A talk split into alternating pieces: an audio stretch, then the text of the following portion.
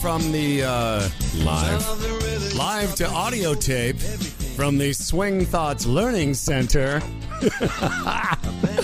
it's another episode of Swing Thoughts, everybody. Brought to you by TaylorMade, the number one driver in golf, and by Adidas Golf Canada and the new Tour 360 2.0. Visit adidasgolf.ca. And uh, with my broadcast partner now of many years, Tim, is it O'Connor? Are you there? Yes, yes, I'm here. Excellent. Nice to be nice to be on this show with you once again. Yes, it's been very very long time that we've been doing this. I think this is show 68. I think 68. many. Many shows. I was going to say 68. That's all. You're almost 68, but you're not. You're just a baby. Just a I'm little. well away from 68. I know. I'm 10 years away. Gosh, Nine and a half years away from but I'm in my seventh decade. Yes, and looking good, people. Our Thank boy you. Tim O'Connor Thank takes care of himself. He takes care of his own business. Um, I'm golf spiritual leader Tim O'Connor from o'connorgolf.ca. And of course, the uh, Humble and Fred show, baked fresh each and every day at humbleandfredradio.com. Um, before we get to what we were going to talk about, don't forget TaylorMade, don't forget Adidas. We're so grateful to our sponsors that make this show possible and make um, all this great golf gear. I must say, my 790s, I'm in love with them now. I've had them for about, I'm going to say, three or four weeks. Every once in a while, I hit it too far, but whatever. Good problem to have, Yeah, I guess. um, working on the. Uh, I got twist face technology in my M4 three wood, and I just got my M4 driver, and I have yet to uh, play with it, but I have played around on the range with it, and it seems impossible to pull hook. So I'm just I'm pretty excited about that. And believe me, I've tried. what about your block right thing? What does it do for that? I don't want to talk about it.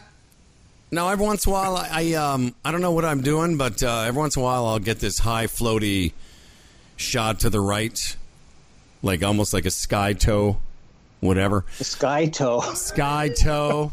Um, I also wanted to mention off the beginning of this program, and this wasn't, we hadn't really planned to talk about this, but I have a feeling after watching this past weekend, yeah, I have a feeling that, uh, that I, I think Tiger Woods is either going to win the U.S. Open or contend at the U.S. Open. Ooh. What do you think? Ooh. And O'Connor's been, by the way, if you kids don't remember, O'Connor's been covering golf, man and boy, for some Yeah, well, you know what? Just, for some time now. just for incredulity, my stupid way of saying credibility. I was there. I was there at the 1997 Masters. This is what I'm when saying. Tiger Woods won. See, so that's how old I am. Mm. I witnessed him as a, a mere young lad, a sapling of a boy, win the Masters. First man of color to do that. It was amazing. Well, one Uh, of the but one of the great scenes. off- Go ahead. Yeah, yeah we, we do doth get uh, distracted easily. Um, U.S. Open. Could he contend? Yes, he could. Do you know But why I say that? he- No, why? 'Cause of- because his ball striking was off the charts. He led it. He he led in every category: strokes gained, Uh, all of that. hitting the golf ball. Although proximity, apparently, and we can talk about it later, doesn't mean jack nothing. No, but- I know. I'm just talking about his consistency. The kind of ball Oh, striking, the kind of ball striking. I don't think four months ago or whenever this thing started. excuse me. I don't think people saw that coming. I know I didn't. Just Oh, yeah. his I mean- ability to work the golf ball. and hit his targets Yeah. and hit hit the ball. What's always been really interesting with Tiger is how he hits ball the the exact distances. I don't think a player maybe since like Johnny Miller has been able to dial in the distance the way he does. You know, he he's just um, incredible that way. Even like hitting it out of the rough and be able to hit these incredible shots. Know, so that was very very cool. But but he looked very uncomfortable with the putter.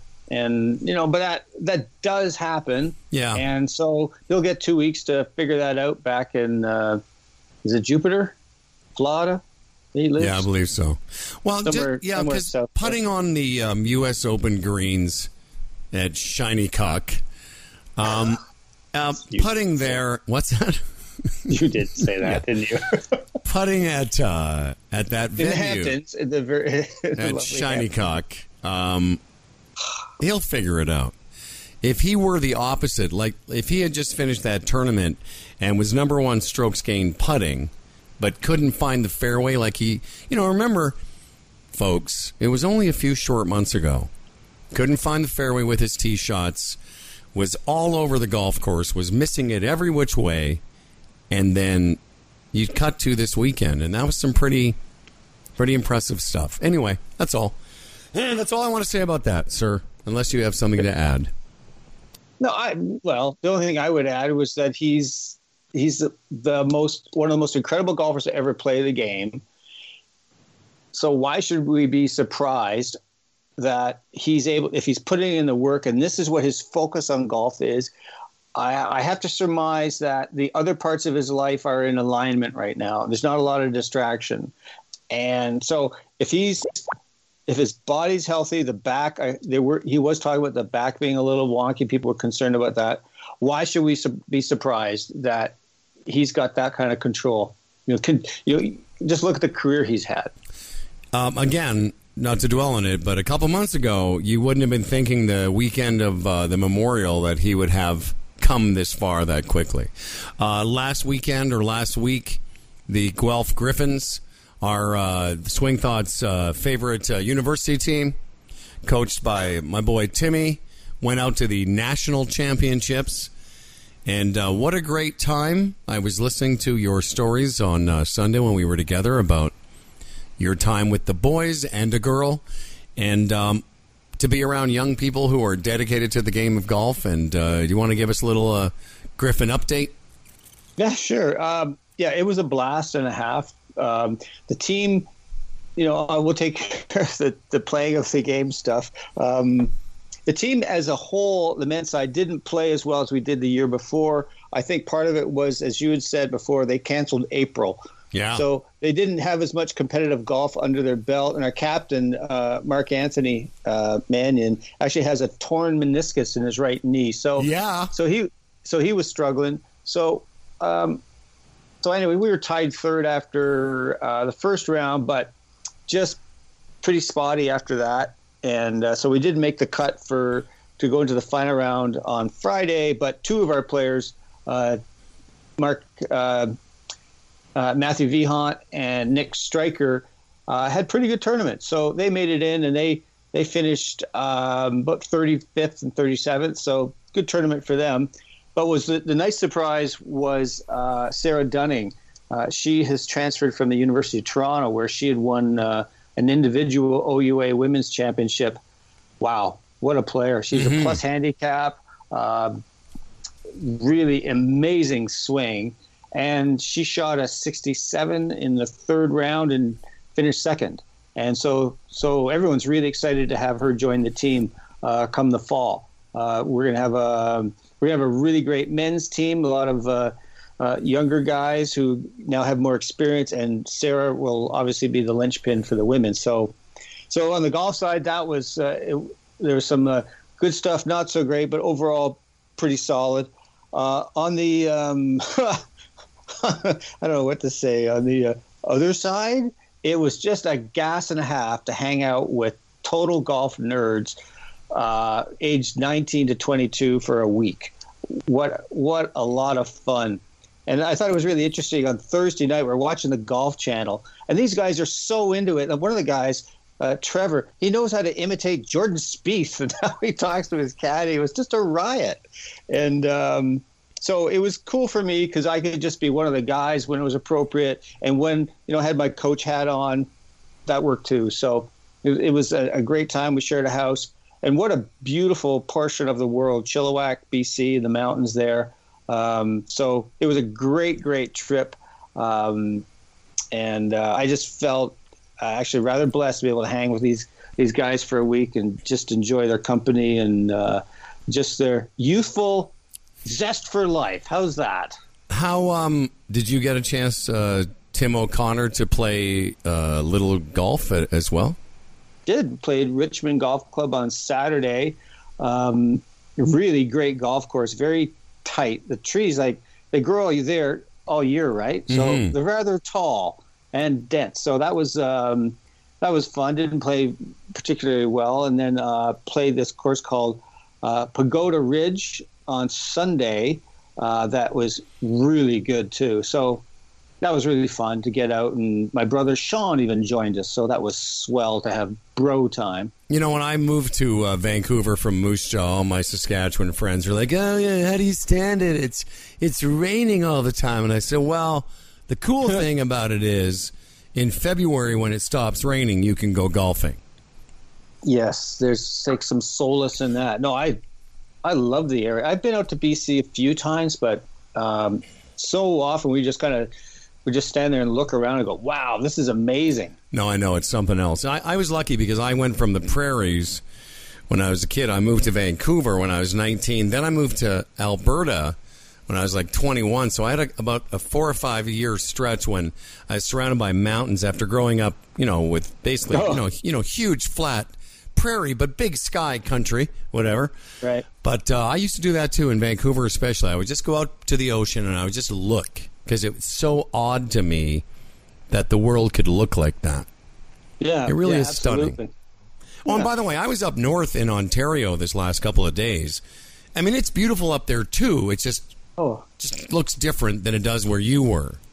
hmm yeah. No, I we had a great time. So uh, uh, it's kind of like back to back to working, to real world. You know. Yeah. Um, here's my first question. Before we get to it, Tim and I were part of a uh, seminar together on Sunday. Boy, I was happy to to be there with you. Yeah, me too. It was awesome. No, I wasn't. It was funny because I was sitting there as we were getting ready. And there's a bunch of kids there and a few adults. And then I'd forgotten that you were going to be there. And then you sort of snuck up behind me and, and, you know, patted me on the back. And I was like, oh my gosh, it's my nerd buddy. I was so happy you were there. I was like, Tim, yes. Well, Uh, was it was it perhaps because that suddenly you weren't the oldest guy in the room by twenty years? Uh, no, no, Tim, doing your funny comedy bits. Yeah, no, I just enjoyed the fact that you were going to be there with me and that we could talk about it today. But Yeah. but before we get to this seminar we took, this um, golf nerd uh, emporium, a round Well table. Here's a question I would have to you about Hmm. about this person that I know. Uh, his name is uh, not important, but it rhymes with Howard. Uh, y- yes, I'm listening. Um, So this guy that I know, uh, again, I don't want to name any names, Would but he be a uh, golfer? Yeah, he's a golfer. Oh, okay. He's a golfer named, uh, I think his name his name is Goward, Goward Hassman, Does he live in Toronto? whatever. Okay. So um, it's been interesting for this gentleman this spring, and I don't know what it is, whether I'm not him, whether he's not playing enough, Careful. or. But it's a weird. I'm I'm having a weird spring, and and people are going to be like, well, "Shut up!" But I'm I'm playing better when it counts than I am. I told you this on Sunday. I can't seem to figure out how to sh- play around a golf unless there's something going on, and um, like my everyday play isn't very good. You know, like the day before I saw you, I shot. I don't even know what it was. I think I shot 80 or 81. And um, the week that I've only, I only played a couple days before that in men's, and I shot 78. Yet in a tournament, I've shot 76. I've shot some decent numbers, and I just wonder what what I what do you think's going on there? Well, let me uh, answer your question with a question. What are you when you go to show up for these casual rounds, if you will? What are you focused on? Do you do you arrive there with any kind of um, you know focus on process for the day or anything, or is it just show up, uh, get to the course, you know, warm up and, and take off? Um, no, I usually for like my my big practice days when I'm at the golf course. So usually Wednesday before men's night, I'll go through a good couple of hours of my putting practice and my short game. I show up pretty much ready. My I know what my problem is on Wednesdays is that by the time the back nine comes, I'm done. You know, I'm physically tired and I'm an old man. The last Wednesday I was even par through 10 holes and the last 8 holes I was 6 over par. Right. And not for any I didn't get mad or anything. I just got tired. Um, I get that. So my question was: Is that what is the you know what compare contrast that to when you show up in a tournament? Are you have you kind of got a game plan uh, in terms of say process that you're going to work on that day? Uh, like an, uh, kind of like a, an intention for yourself, uh, you know, that I'm going to go and I'm going to play you know, like I remember you said a couple weeks ago, and I loved it that you know you're going to go aggressively at conservative targets. Or I, I'm just wondering, is there a difference in the mindset? Yeah, for sure think? there must be. Um, so, and- which, if you had to guess, which do you think it is? Is it that you're showing up kind of like unprepared, if you will? Like, uh, No, I think in the casual rounds, I'm showing up working on my golf swing a little bit more, using it as a practice to sort of see if I can get some feels that I'm working on and getting them comfortable. And then when I show up for a tournament, I'm not doing any of that. I just show up to play the game. And Got it. last, Well- and that's and I think that's it. I'm getting more frustrated in casual rounds than I am in reg in like in tournament rounds. Mm-hmm. So in a in a casual round, are you like you hit a shot and you go like, you know what, maybe I'm not pivoting or I'm not doing this or that, and then then trying to incorporate that in your next swing. Okay, this time I'll make sure I do X or Z. Yeah, yeah. I'm a Yeah, little bit more. I'm a little bit more in practice mode, I would say, in a casual round. And yet, I, it bugs me. And I'm going to be honest with you. Part of me thinks, you know, you know, again, this is all ego, and but like I'm like, all these other guys are shooting good numbers. They can't be trying any harder than me. You know, it's like, where's my? Why aren't I shooting 72 every day? Well, maybe that's the point. Maybe they aren't trying hard. Ah. yeah. Maybe. There's my Yoda. There's my try or do not try. No, what is it? No, that Yoda thing. I'm messing it up. yeah, well, no, but you're Yeah, right. Do or do it's- not do. There is no try. Right. I mean, and now it's kind of got a little bit into my head. I'm going, well, it's now the 5th of June, and I've and I haven't shot even par yet, and I'm, you know, I've got the mid am in two weeks, and again, the irony is I'm less concerned about that because I know that I have this mode I go into now in tournament play where I go, I don't care what's going on with the golfing motion. How do I get this ball in the hole? Right. well, that's on. the way you play golf. And I've heard this from a lot of tournament players: is that casual rounds they just find it harder to focus. It's more about just fun, and thus it's harder to make an actual number. Scoring in golf is hard to do. It takes discipline. It takes you need to be monitoring yourself. It takes a high degree of self awareness and energy. So when you go into a casual round, probably, you know, as you said, on Wednesday, you're kind of tired, maybe even just to start with. So you don't have the same amount of mental energy. Whereas there's something that when you go into a tournament, even if you would say physically tired, you're jacked up. You got some adrenaline going. So it, it and I love the fact that you're saying that in a tournament round, you're not focused on making this correct golf motion. It's about hitting shots. It's about scoring. That's the diff. That's I got to think that's part of the difference. And I and I I'm, I knew I know the answers would sound self evident and obvious, but I will share with I like to share the fact that I'm finding it very frustrating this year, and I'm trying to detach myself from what does that you know handicap number really mean. All I really want to do is do well when the when the pressure's on, and I also know having what you just said about my my phrase about canceling April, I- I'm way behind in terms of number of rounds that I would normally be by this time. But I'll also tell you, I'm not playing as many rounds of golf this year because I'm in love. but it's true, you know. I yeah, I'm, no, yeah. I'm not playing six times a week anymore because I don't have time, and it's not fair. Uh, I am going to, you know, I've got a golf club in my hand as many times in a week. On Friday, uh, new girlfriend and myself spent the day at Rattlesnake Point. We hit, you know, she's love she's loving this. Hit balls, worked on some short game stuff, played a few holes on the Rattler, but I'm not playing six times a week. So maybe there's some of that that I'm a little bit, you know, just a little bit out of practice in terms of yeah. scoring. But that makes sense to me. You're going to play a lot of golf to to to, to be a consistent scratch player.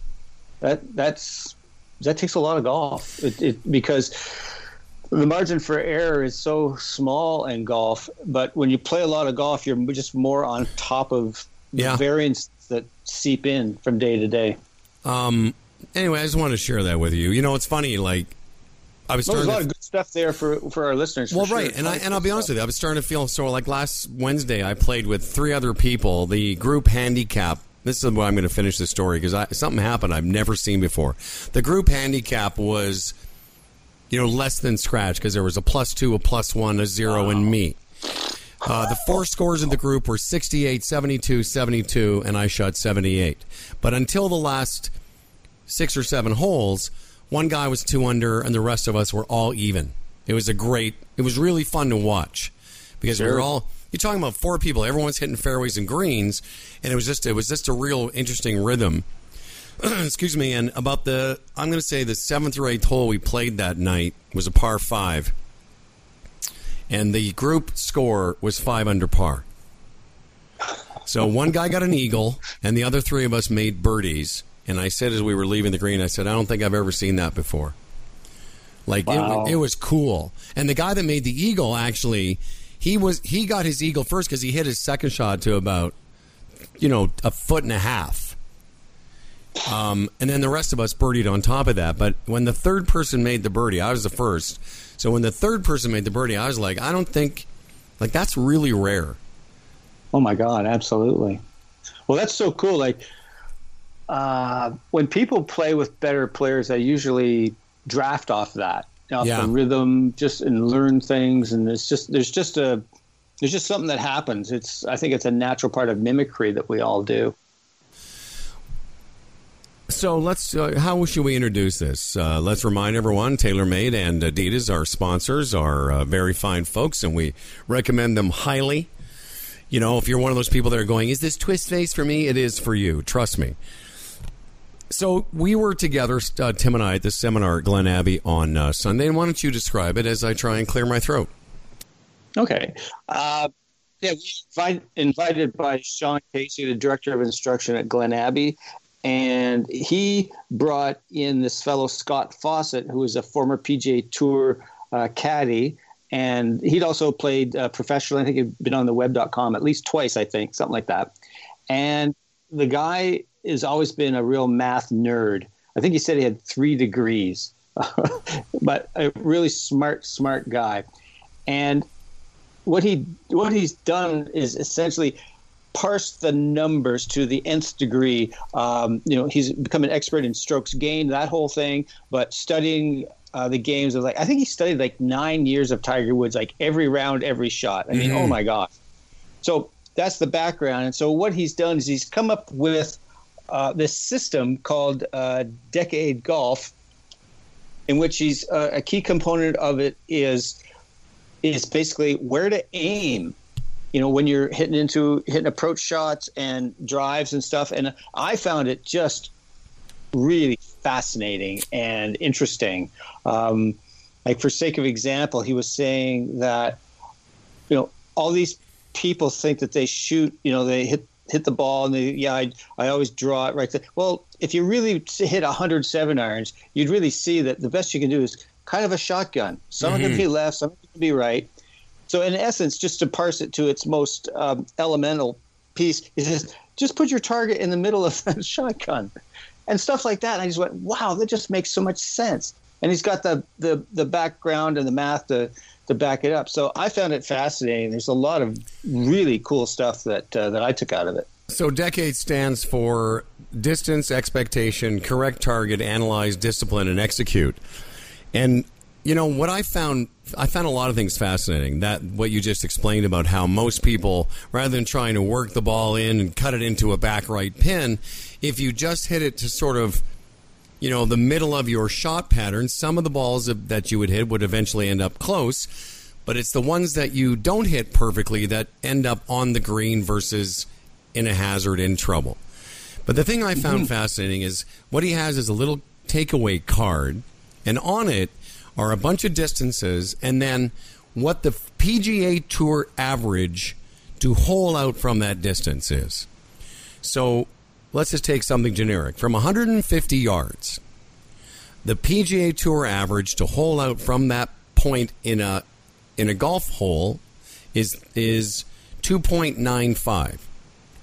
So that means if you're hitting your second shot on a par 5, on a par 4, is this right? Yep. It would take you two points. So they would hit, yeah, you would hit basically three shots, oh, close to three shots. So you're going to hit that shot. There's one. Then you hit another shot. There's two. And then the putt for the third, if you're going to two putt, almost. To, no, but how does that work on a par four? If your second shot on a par four is 150, you're not taking. Yep. Oh, that is. You're taking. Well, that including that shot, you're taking almost three to get in. I get it.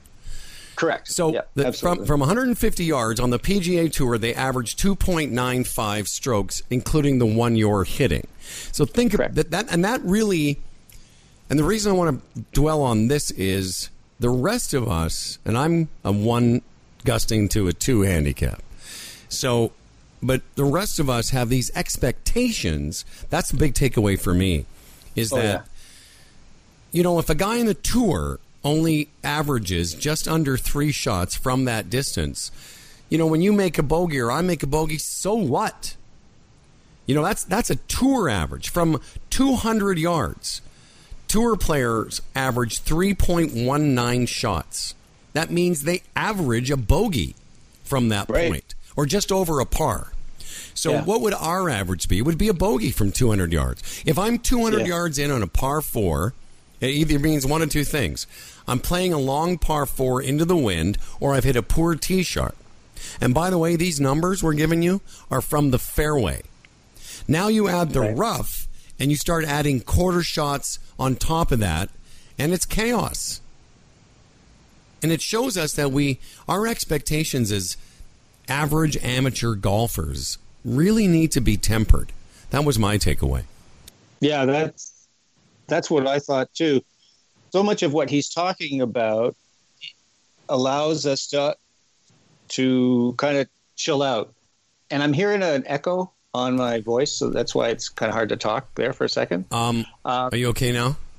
Yeah, I hear no echo. Because So, when okay. I, I turned my mic off so I could clear my throat. Um, because sometimes at this time of the day I get a very. Uh, I'm I'm going to take a fisherman's friend.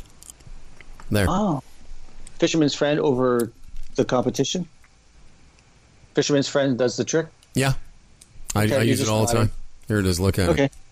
okay, I'll move along. So, but back to your Um, point about we all need to Yeah, chill so- out a little okay, bit. so yeah, we put way too much pressure on ourselves that we should, you know, if we've got, if, if I draw my irons, that you know, I should always be hitting the ball, you know, to land on the right side of the of the pin and all that kind of stuff. Well, gosh, the pros don't even frickin' do that. So to me, it was almost like the the message I took was that in all parts of my game, every once in a while, if I'm lucky, the ball's going to get close. That's right. That's what he said. You And, just you get know, lucky like- sometimes. And he said that by by playing in this way, by not shooting at pins, but more at say targets, Mhm. that was a key takeaway I got from about what made Tiger so good. Is that Tiger didn't shoot at pins; he hit at targets. So, and that's the discipline part of that is hit at the target, and every once in a while, you know, let's say you've got a, the pin's cut left, and you aim right, but you pull it a bit. You might have a two footer for birdie. You get mm-hmm. lucky. Yeah, exactly. know? One of the things he put up on the screen. The ball just gets in the way. Yeah, go ahead. I was going to say one of the things he put up on the screen that I loved, and I, I took a screen cap of it, is good golf. This is a Duval saying that good golf is the result of a bunch of average golf.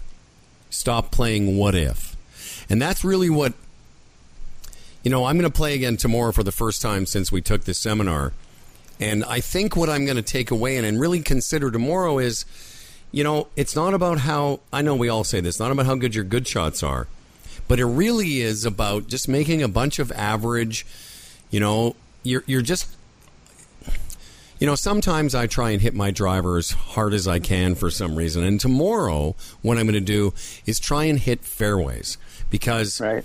Fairways are everything. Even longer from the fairway is better from the rough. And on this little takeaway card he gave us, coming from the rough, check this out. From 100 yards from the fairway, um, PGA Tour average 2.80. From the rough, cost you 0.25 shots. From the sand, let's say you've got 100 and, uh, I got 100 yards from the sand. Well, those guys from the sand add um, from 100 yards at 3.3. That's what they would do from 100 yards. So they're averaging over par from 100 yards from the center. What are we going to do? Exactly. So what you said, I, I like what you said about it. Is stress less about it because, and that's what I think. You know, if we could show this to our our listeners, like you would see that. I mean, there's a system that he's got in place, and, and that's going to take some time to implement for me at least. But just the overview of oh, I have 170 from the rough, so I really my expectations should be tempered somewhere around the green and see if I can get it up and down. Yeah, absolutely. And I, you could actually dumb this down to hit for the middle of every green. and Exactly. see, and see what happens. And it was so cool what he was saying that you're going to have you're going to have less you're, you're going to have what is it? You're going to have longer birdie putts, but more of them. Yes. And versus you know trying to you know short side yourself, you know, you know, or you know getting out of the water like on this little card system. He was saying that. Um, you know, you just play away from death, like water and that type of thing, and and really tough, you know, bunkers cut, you know, close to the green. You just play away from that stuff, and that, in essence, it just sounds like smart golf. And you know, he said there was a, a guy in the crowd, I think, who shot say ninety or something like that, and he said that if he yeah. caddied, if he caddied for him, that he could cut that guy five, seven strokes. And It was very similar to how to our the when we started this podcast. He was basically saying the same thing we were originally, which is six shots of your round in the '90s is just you making bad decisions. right, And by the way, what Tim just said too, the the very essence of this is aim for the middle of every green, and you'll be fine. Basically, you know, I'm going to try and implement this. I was going to get together with Casey and overlay this tournament course I'm going to be playing the mid am on, just to be a little bit to sort of fine tune some of the quadrants of the green because I think I have enough control over my golf ball. But when in doubt, I'm going to do what you said. I'm just going to because the place I'm playing has got small greens. I'm just going to aim Yeah. for the middle of the green. And if I'm in the trees, that's the other thing he said. You know, unless how he put it was in the 90 degree, 90% rule. If you're trying to chip out of the trees and you're if you can't hit that shot 90% of the time, go sideways. Because you know, going sideways on a par 4, so now you're hitting 3 from the fairway, you still have a very good chance to bogey that hole. Yeah, because he was saying oh, the whole thing is just avoid others, avoid doubles and triples, and you're gonna you're gonna score pretty well because you you make a bunch of pars, and you know if you make a birdie or two, great. He said the Tiger said if he shot 69 or 70, great. Every once in a while, he's going to get lucky. And I thought, wow, this just makes so much sense. It's like, uh, you know, it's like he showed the video, I think, of the USAM, and the, he's caddying for the kid for the kid who wins, and they got the, the camera on the kid, and he said that he think he sort of like hit hit a sand wedge fat and skanked it out to the right, but it hits the side of the green and then rolls in, and the kid wins from a bad golf shot. Yep. You know, that's what happens in this game. You know what he said about uh, even tour players. He said if if the research he's done, and this is for everybody, by the way, it's not making more birdies because that's what I think. I think, oh, I got to make five birdies around. He said make less doubles and penalty shots, and you don't need to make any more birdies. You know, I Right. think I'm putting a lot of stress on myself in these casual rounds because you know I got to shoot. I will have lower scores if I just make less doubles. Because that day when everyone shot in the you know their best rounds, I finished with two doubles and three three putts in the last eight holes.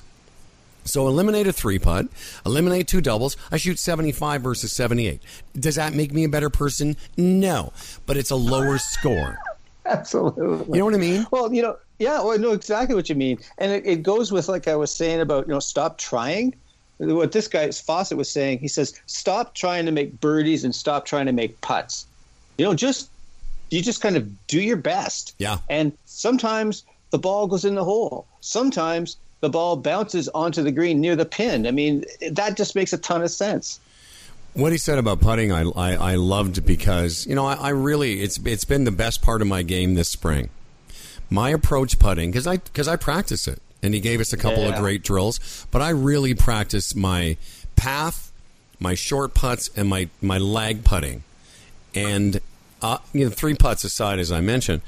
You know what he said was basically forget line, forget it. He said basically get your speed down, and every once in a while the ball will go in the hole.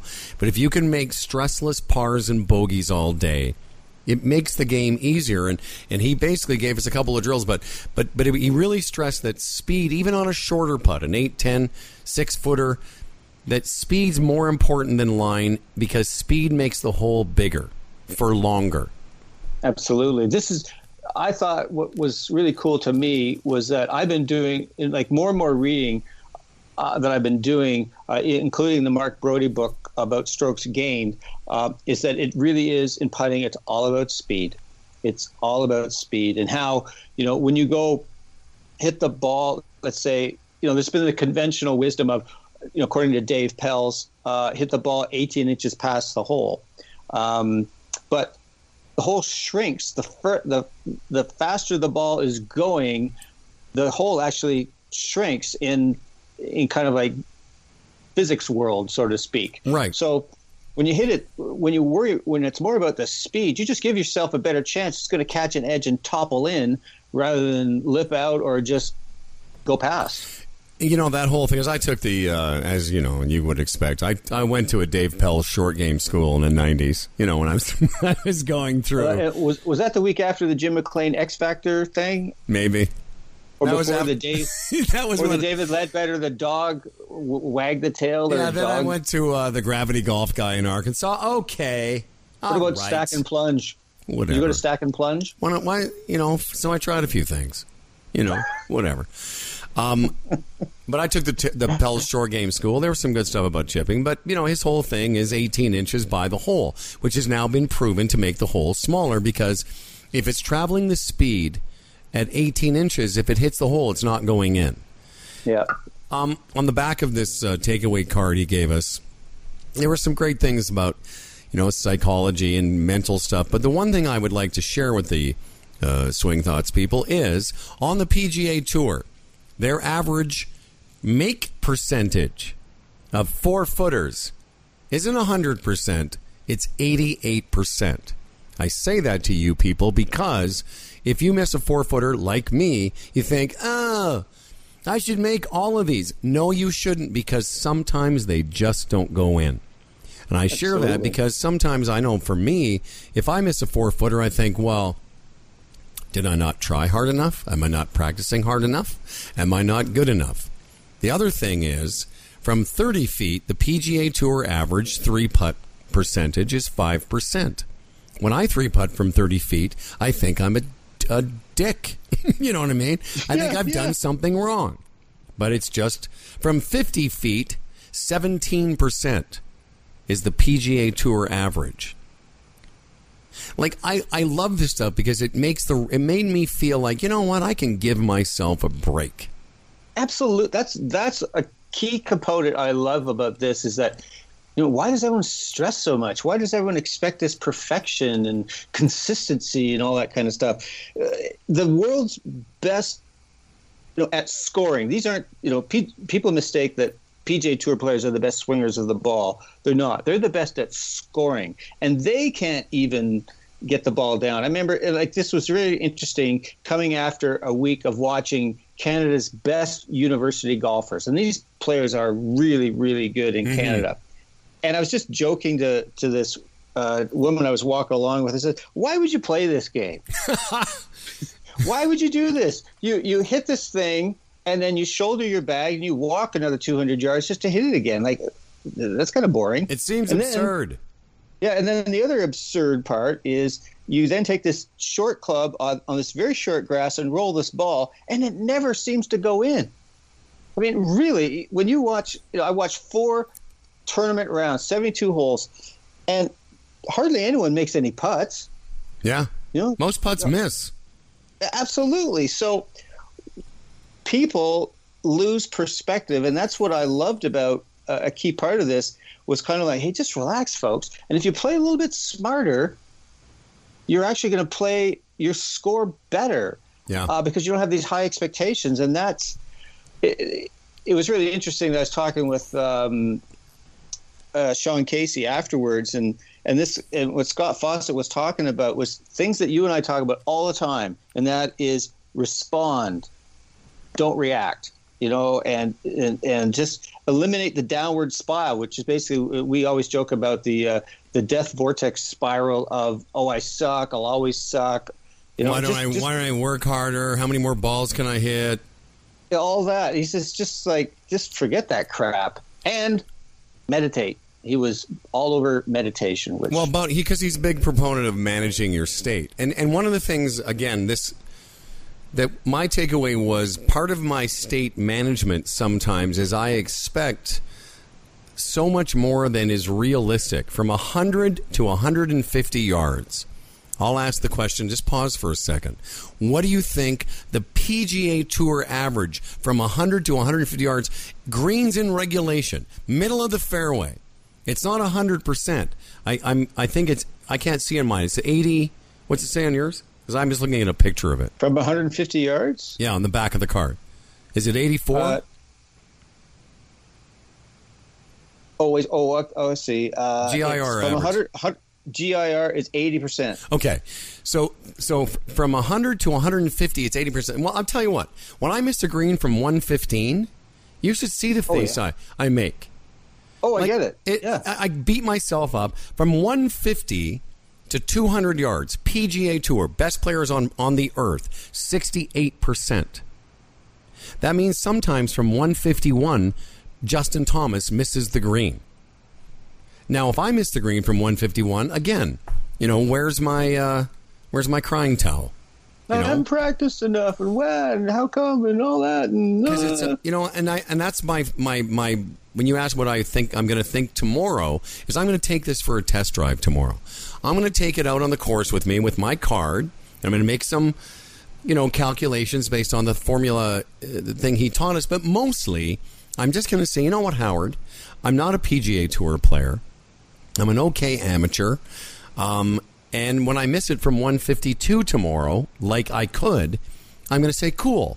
I'm that happens to good players too yeah, and I missed it to the right part of that green. So now I've given myself room to get up and down, as opposed to I aimed at that pin, I and I you know overdrew it, and now I'm short sided. anyway it's great it's you know i, I we there if you check this guy online it's scott fawcett no i'm sorry is it yeah scott It's, I think if you go to uh, Decade Scott Golf. Fawcett and uh, playinglessons.com is Yeah. one thing. So just real quick, I loved how he I also liked the fact that he said, uh, I think we touched on this earlier. Um, you know, if you if you tend to fade the ball off the tee, just go with that. Don't Yeah. bother trying on the on the right to left. yeah he's a big guy Uh, of to not try and- trying to work it both ways Yeah, that, it, it was interesting. Casey said, "I don't know about that." yeah part. me I, I that part i wasn't but you know go ahead and explain it Well, I just think it. So, so if you tend to say draw the ball off the tee, even on holes for a right-hander that go left to right, hit your draw Yeah. and just play for the middle of your shot pattern where it's going to land. And so, same thing on uh, on um, approach shots, and it makes sense to me. A lot of sense is just go with your shot uh, instead of trying to work it both ways because we've all got our kind of bread and butter shot that you know say so mine has always been to draw my irons so i've got a lot of reps in on drawing my irons and my swing naturally tends to do that maybe uh, you know i take it inside whatever and whatever happens produces a draw so then for me to suddenly go okay i'm going to fade this one to the one I'm right going- uh, pin yeah, I'm I'm going against type. I'm going against the pattern that I've done over and over again. So it kind of makes sense. I'm going to be less consistent at doing that. because I don't have as many reps in trying to fade it. And I'll tell you, sometimes it, again, it comes back to ego. Is I think, well, I Oh, yeah. know I can hit a cut. I know I should be so I because I know I can and I should be able to as a better player. I sometimes will go ahead and fire at a pin um, because I also tend to draw things. Um, although I, I mean, I, I can cut my driver pretty well. But his point was, don't just find one shot and hit it all the time. And I thought about that yesterday when I was practicing. I thought, you know, maybe I should. I did. I'm going to just share quickly one little thing before we go about my practice yesterday. And I, I, I, because I was thinking about what he said about getting the ball on the fairway and how that's so much more important than how far you hit it. And so I, I took a grid, like he said, about 60 yards wide. So from, you know, I figured, okay, fairway's 40, but on either side, you've got some leeway with rough before it gets to, you know, trouble. So I took 10 balls yesterday, and I said to myself, hmm. okay, Oh, yeah. how many can you get in the fairway? Not how far can you hit your driver on a driving range. And it was a just a. As in, I'm the only person on this range in Collingwood. It's raining. It's blowing. It's a four club wind right at me. No one's. I wouldn't walk the dog yesterday, but I'm out there. The the moral of the story is what I did is I throttled back my effort rather than try and hit it as hard as I could. I said, okay, what is the effort level I need to get this Yep. ball in play? And out of those 10 drives, you know, I got half of them where it was clearly in the middle of the fairway, a few that were off the world, and a couple that were fine. But it was about, I thought, oh, that's interesting because I mainly spend time with my driver on the driving range seeing how well I can hit it. Not, Right. not practicing. Can't believe I just figured this out yesterday. Not practicing getting it in play.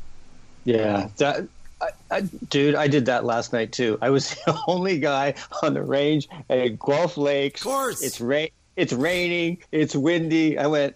I gotta. I gotta check this out.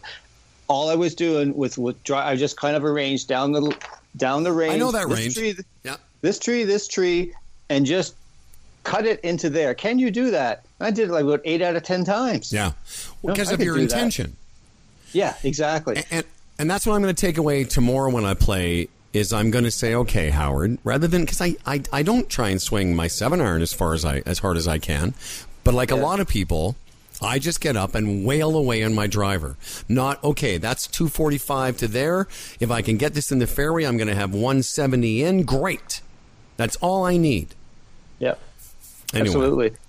I just want to finish off on Yes, something sir. here. I just um, so in 19 I don't know somewhere in the 1990s I I got to interview Bruce Lietzke.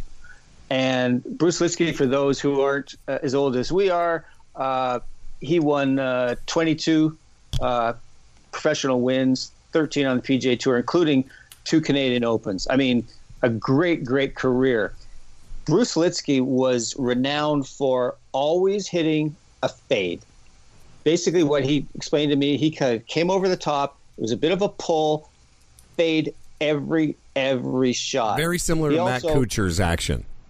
Yeah, and actually Snead too. Snead actually Snead pulled it, but anyways, and Lietzke was renowned for never practicing. He didn't. He didn't practice. He didn't work on his swing. He didn't do any of that crap that so many people do. Always like, oh, I got to take my game to a higher level. Got to do this, do that. Nope. He just played with what he had, and I remember just being fascinated